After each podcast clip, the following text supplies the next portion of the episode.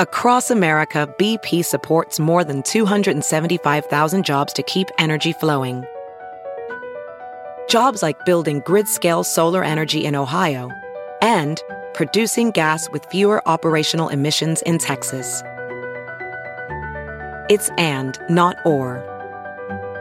See what doing both means for energy nationwide at bp.com/investing in America. Ladies and gentlemen, record geeks, retired plate spinners, and millennials who want to impress their parents with their record collections. Welcome to the RhinoCast podcast, brought to you by Rhino Records.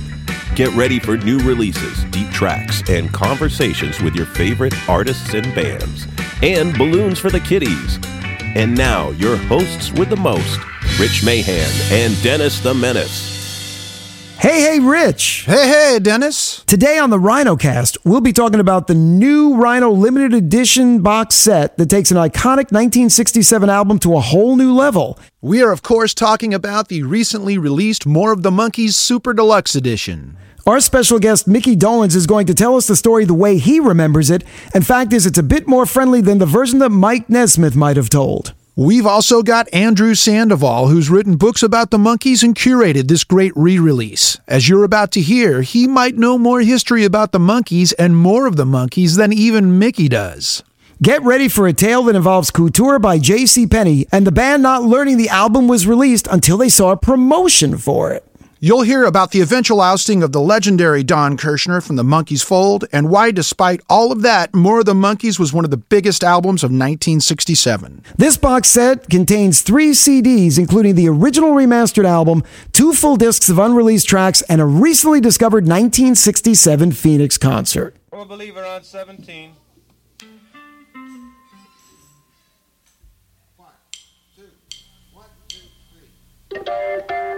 Oh, one more start, please.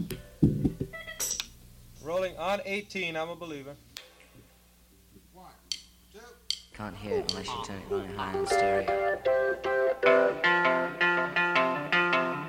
I thought love was only true in fairy tales, and for someone else, but not for me. Our love was out to get me, that's the way it seemed, disappointed, haunted all my dreams. And I saw her face, now I'm a believer, not a trace of doubt in my mind. I'm in love, I'm a believer.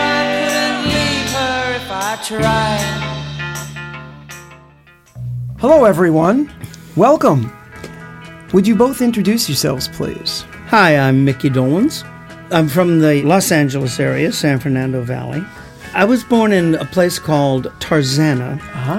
Edgar Rice Burroughs had a big ranch there and paid for by his books on Tarzan, so they named the area Tarzana. I was born on a chicken ranch and grew up in the valley, in different areas of the San Fernando Valley. I'm Andrew Sandoval. I'm a native of Los Angeles, born in Santa Monica, and been producing records for Rhino since 1990 as a reissue producer, mostly on the Monkees catalog, and then more recently, in the last decade, been producing the Monkees concert tours. I put this More of the Monkees set together. Do you remember, Mickey, the day, the time, and the moment you got the call after you did the audition?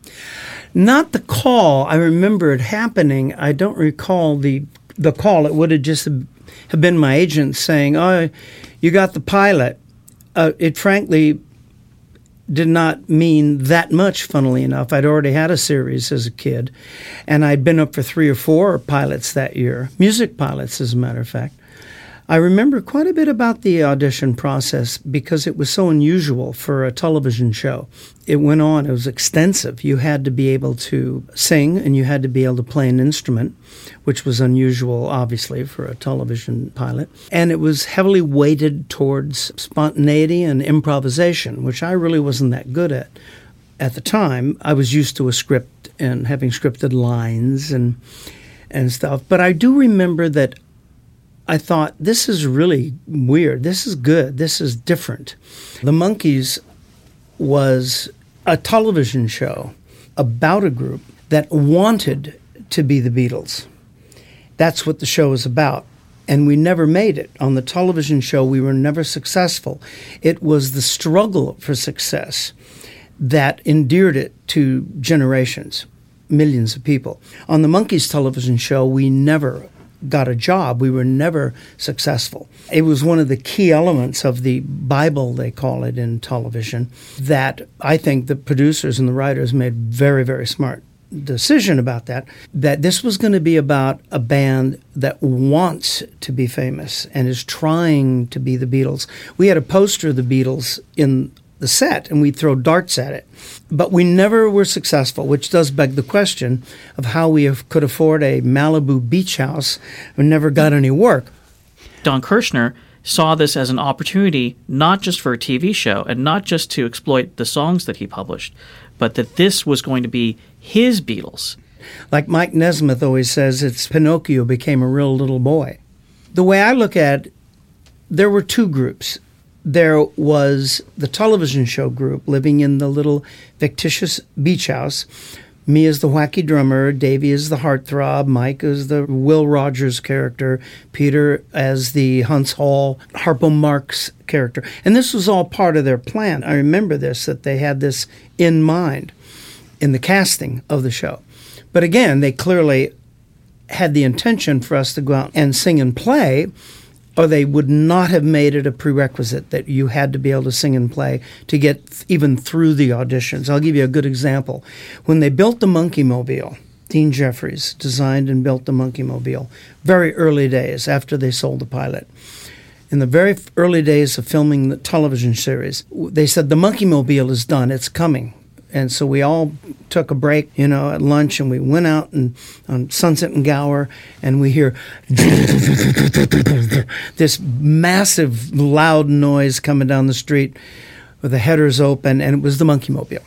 And it was towing behind it a little, kind of, it reminded me of a huge doghouse kind of thing. It was like this little shed on a trailer behind the car. And they come up the street, and we're like, oh, my God, the Monkey Mobile. Oh, it's so cool. And we'd seen it in development, and we'd looked at it and stuff, but it was so cool. And then one of us must have said, well, what's that on the back? And the producers or the guy that built the car, Dean, he pulled a lever and he turned a crank or did something, and the sides of this shed fall down on the ground, and the roof comes off and expands, and it turns into a platform. And they said, this is going to be the stage where you play on in supermarket parking lots to promote the show. But where did Don Kirshner come into the picture? He was the head of Screen Gems publishing music. Now, Screen Gems, the overall parent company, was Screen Gems Television, a subsidiary of Columbia Pictures. And just not so coincidentally, probably, Screen Gems Publishing was the Brill Building.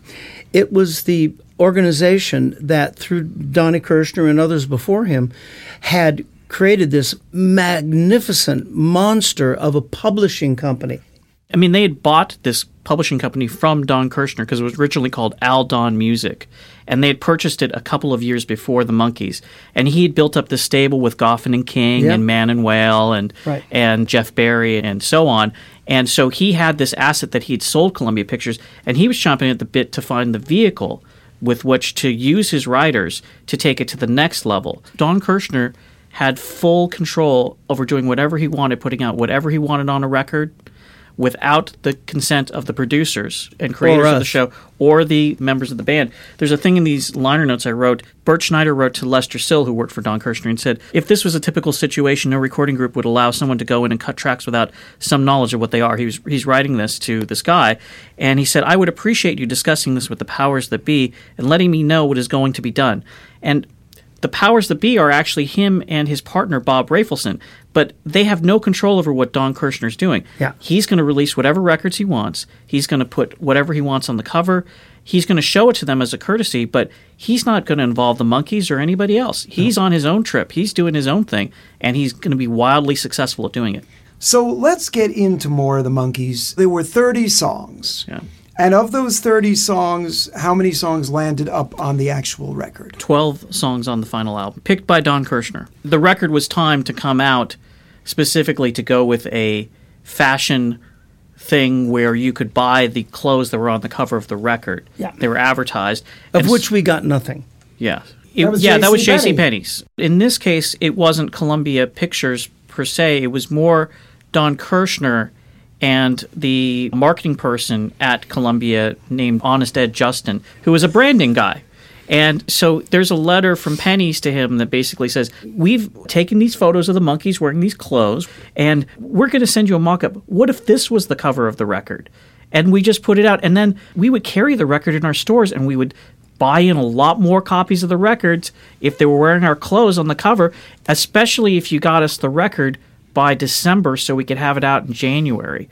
So the Monkees came along and made it okay to have long hair and bell-bottoms in the living room. And when J.C. Penney's saw that happening, they jumped on the bandwagon and said, it's okay to have kids in bell-bottoms and paisley. It does not mean they're committing crimes against nature, because the only time before the Monkees you saw kids of our age on television, they were being arrested. Their credibility with all the other bands of the time, the Byrds and the Buffalo Springfield, stuff like that, them wearing this polyester stuff on the cover of their record, at least some of the band wanted to be taken seriously as musicians and songwriters. And here they are. They don't look at their best, or they don't feel that they're being taken seriously by the people who sold them this bill of goods. You're going to be famous. You're going to get to do your own songs. You're going to get to sing on a hit record. The producers delivered a lot of those promises, but they didn't deliver the dream in the way that certainly Peter and Michael envisioned it. And that's an important distinction, because David and I did not, from my recollection, have the same sort of overarching idea about this. I was used to wearing wardrobe. When they said, okay, you're going to go for your wardrobe fitting, I showed up at 8 o'clock in the morning, and they measured me, and they fitted me, and I showed up on the set, and they said, here's your wardrobe for scene one. I put it on. I don't even know what it was. I couldn't have cared less. After this record, Don Kirshner was moved out of the picture. He sort of self-sabotaged himself, because he exerted his total control over the situation by releasing a record that was not sanctioned by A, the Monkees, and B, the creators of the show. So he felt that he was unstoppable because of the success he had had, but he found out that he was stoppable because the Monkees had created a song of their own, The Girl I Knew Somewhere. They wanted just on the B-side of the record, didn't seem like a lot to ask, and he said, absolutely not. This goes against my authority. I'm going to put out this record without anybody's permission. And he did. And he found that Bert Schneider's father was in enough control to get rid of him. That was Little Bit Me, Little Bit You. I said, girl, you know that it's true. It's a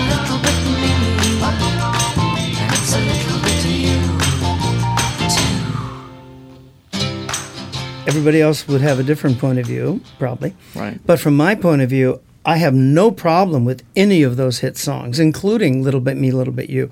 I sing it in my show every night. Clarksville, Believer, all those huge first hits, I have never had a problem with. Mike, mainly, just wanted to be included in some of the decision-making processes. Like, just let us approve the album cover or the liner notes. We had nothing. The list of the songs, which ones were picked, the order. You know, absolutely nothing. And I can understand how Mike especially would have been very, very frustrated with that. So many of these songs are incredible and were released later on other albums. They were recording 24/7, essentially, because they wanted two new songs in every episode, if they could. And these albums were selling so hot that they wanted to release the next album before this one was even finished printing. So, well, I knew what was on the original album, of course, but these all were not necessarily recorded just to be on this album. This was a library of stuff that they were planning to release over years. Right. It's stuff you recorded between late June of 66 and November of 66. So Donnie Kirshner would have known, obviously, that you're only going to do 12 on an album. So this was recording for the future, too. Well, there's a really interesting track on here. That's the last track on disc 2, which is you guys in the studio, all four of you in the studio together doing a vocal session for Mary Mary, which you're the lead vocalist of. But Michael's producing it because it's his song, and Don Kirshner is there, and it was done for the benefit of Look magazine because they were doing a feature on you guys, and it was showing how the Monkees work on their music together. Mm-hmm. And so they left the tapes running, and so basically you guys are just riffing and cracking each other up and telling stories. And, you know, Michael says, oh, it's Whispering Mickey Dolenz.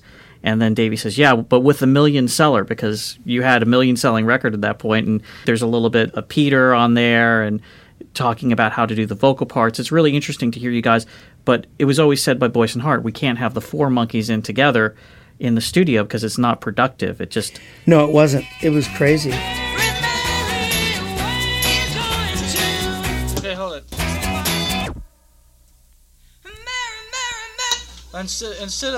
Instead of singing in union, son, with yourself again, Mickey, sing up high with Peter and everybody, because I think we got enough of the lead voice on it. Say, that sounds like a good idea, son. But you know these words are all different. Sitting there writing notes. Oh God, Davey Mickey's sitting up there singing, and he's moving his left foot, he's moving his right foot. This can make a great story. Oh boy, people love this. Davey is wearing brown pants and a blue shirt with buttons up front. It looks very sexy. And Mickey doesn't have any nose and a big chin. And Mike doesn't have any chin and a big nose. And Peter's just generally screwed. But Davey's cute and sexy. Keep writing that in. Don't forget that. Got to keep up the image, right? The old image. Headlines. Look. Davey is cute and sexy. Here we go. The last track on this box set is you singing lead on I Got a Woman live in Arizona from January of '67. I got a woman way over town. She's good to me. All right. I got a woman way over town. She's good to me. Ah, she my baby. Oh, yes, indeed.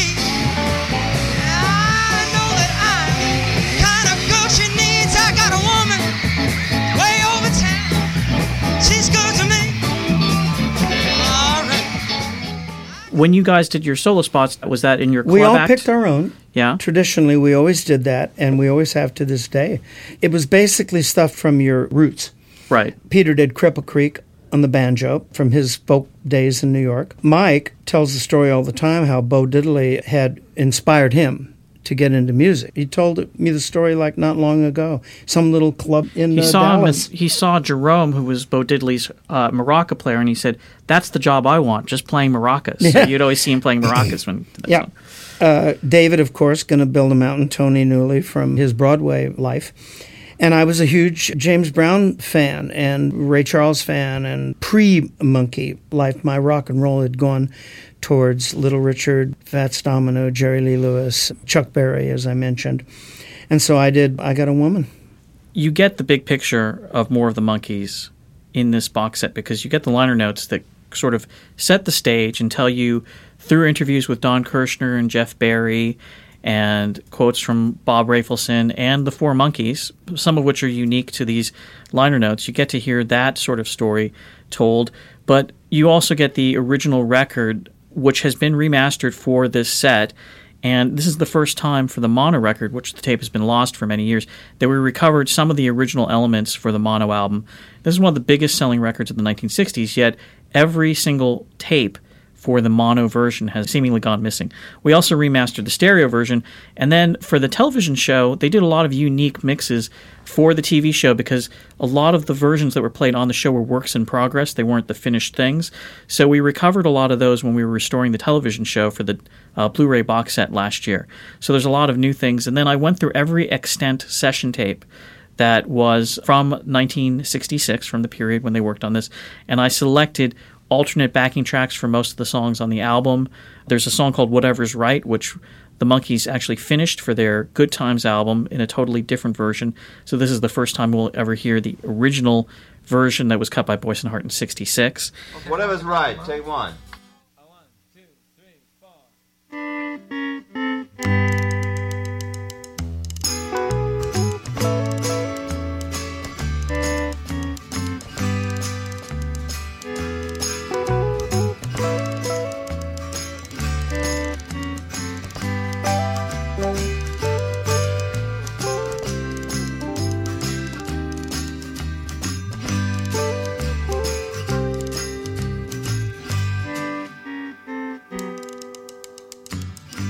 And then I remixed a lot of songs by resyncing elements of the original session tape with the overdub tape. So using new technology to sync the two things up so we could get really nice multi-track stereo for the first time on a lot of things. And the single, there's a vinyl 45 in this, has the first ever resynced remix of I'm a Believer, and then the vocals only of I'm Not Your Stepping Stone, just the vocal tracks. So you can hear what a great vocalist Mickey Dolenz is. I'm not your stepping stone. I'm not your stepping stone. You're trying to make your mark in society. You're using all the tricks that you used on me. You're reading all them high fashion magazines. The clothes you're wearing, girl, are causing public scenes. I said, We also recovered the first ever known live recording of the Monkees, which was from January '67, recorded in Arizona for their television show, their closing episode of their first season called The Monkees on Tour. They recorded this entire concert, but they didn't record most of the vocals because they were assuming that they were going to loop in the vocals like they would on a TV show. But they did record quite a few of Michael's vocals, and they recorded the solo spots, the vocals for those. So again, using the multitrack and extracting as much as I could out of it, we have released every single song that had at least an audible vocal. And they are very unusual for the time, the Monkees, because they always change their set list, and they do songs on this that they never did on any other show. In the second half of Mike Nesmith, fellow header now, as we play another song that's called Papa Keys Blues.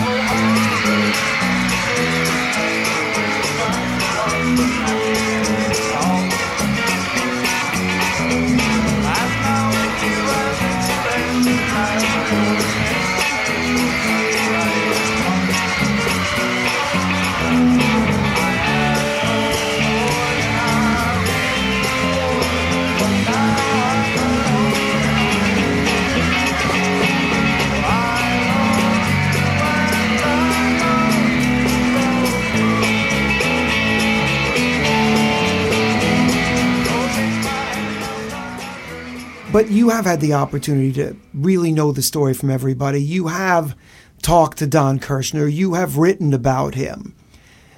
Is he really a Morris Levy? Is he a Svengali? Is he an evil man? Or was he just a good businessman in the days of the Brill Building, in the days of Alan Freed, in the days of when radio was radio and a hit was all? I think Don Kirshner's misunderstood. I think that he is a good businessman, and he certainly had a good ear for music. I wouldn't have selected these 12 songs for this album. I don't agree with him. I think some of the other songs that you hear on this box set are much better, like Words or I'll Be Back Upon My Feet or Valerie. But that being said, I think he treated the Monkees fairly in the sense that he didn't give them control over the recordings, but he paid them fairly. And he treated them like they were recording artists, but recording artists in the old school fashion that they recorded what a producer or a director told them to record, and that's all they did. Everyone in town knew Mr. Webster. He worked at the bank for 40 years. And each week Mr. Frisbee made his check out for $68 clear. And through the years he thwarted 27 robberies, and each time Frisbee promised him a raise. They gave a retirement party for Mr. Webster, and everyone from the bank was there. They had a cake and flowers ordered special,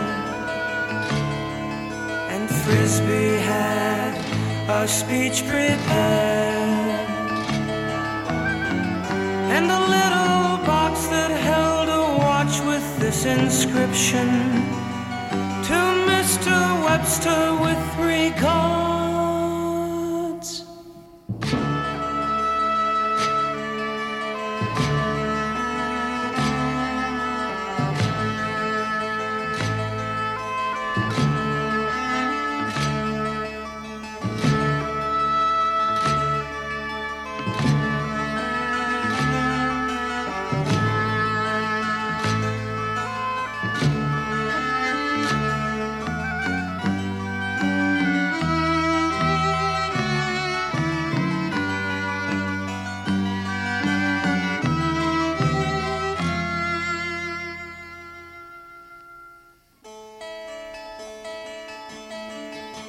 Then came the telegram from Mr. Webster.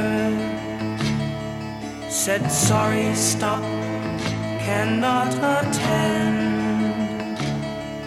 I've flown away and taken all your money. Wish you were here to help me spend. And one by one, all the people left the party, and Mr. Frisbee locked the door.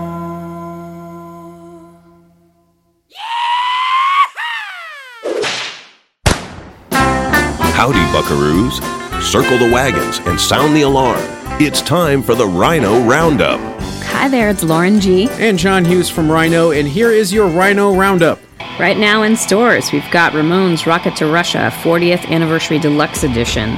This is a 3-CD, 1-vinyl LP version of the band's third album, featuring 2 mixes of the original, plus rarities and unreleased studio and live recordings. The collection includes a number of unreleased studio recordings, plus unissued recording of the band's 1977 concert in Glasgow, Scotland. This was a pretty amazing, epic concert recorded right before the classic live album It's Alive and mixed for the 40th anniversary edition by Ed Stasium. They played songs from all 3 studio albums, Blitzkrieg Bop, Judy is a Punk Rocker, Gimme Gimme Shock Treatment, and California Sun. Yeah, and not only that, Rocket to Russia is just a great Ramones record, too. Indeed. It's a fantastic one. And if Deluxe is too big for you, we've got the expanded and the remastered versions, single and digital downloads, available on all streaming services. Awesome. If you are a new wave fan or an 80s guy, INXS Kick 30th Anniversary Edition is out now. This is amazing.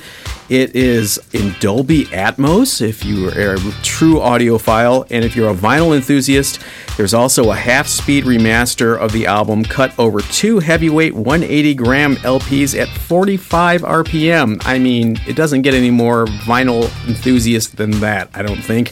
The original album's been remastered. You've got demos, remixes, and more. Tons of 12-inch mixes that were done back in the day for New Sensation, Devil Inside, and Need You Tonight, of course. And then that Blu-ray with the whole album in Dolby Atmos, plus all the promo videos that were done for this record. You forget how many videos they had done for Kick. I mean, there was Guns in the Sky, New Sensation, Devil Inside, Need You Tonight. Ugh, so many videos. You'll get your INXS fill with the Kick 30th Anniversary Edition out now. And that's the Rhino Roundup. Thanks for listening to the RhinoCast.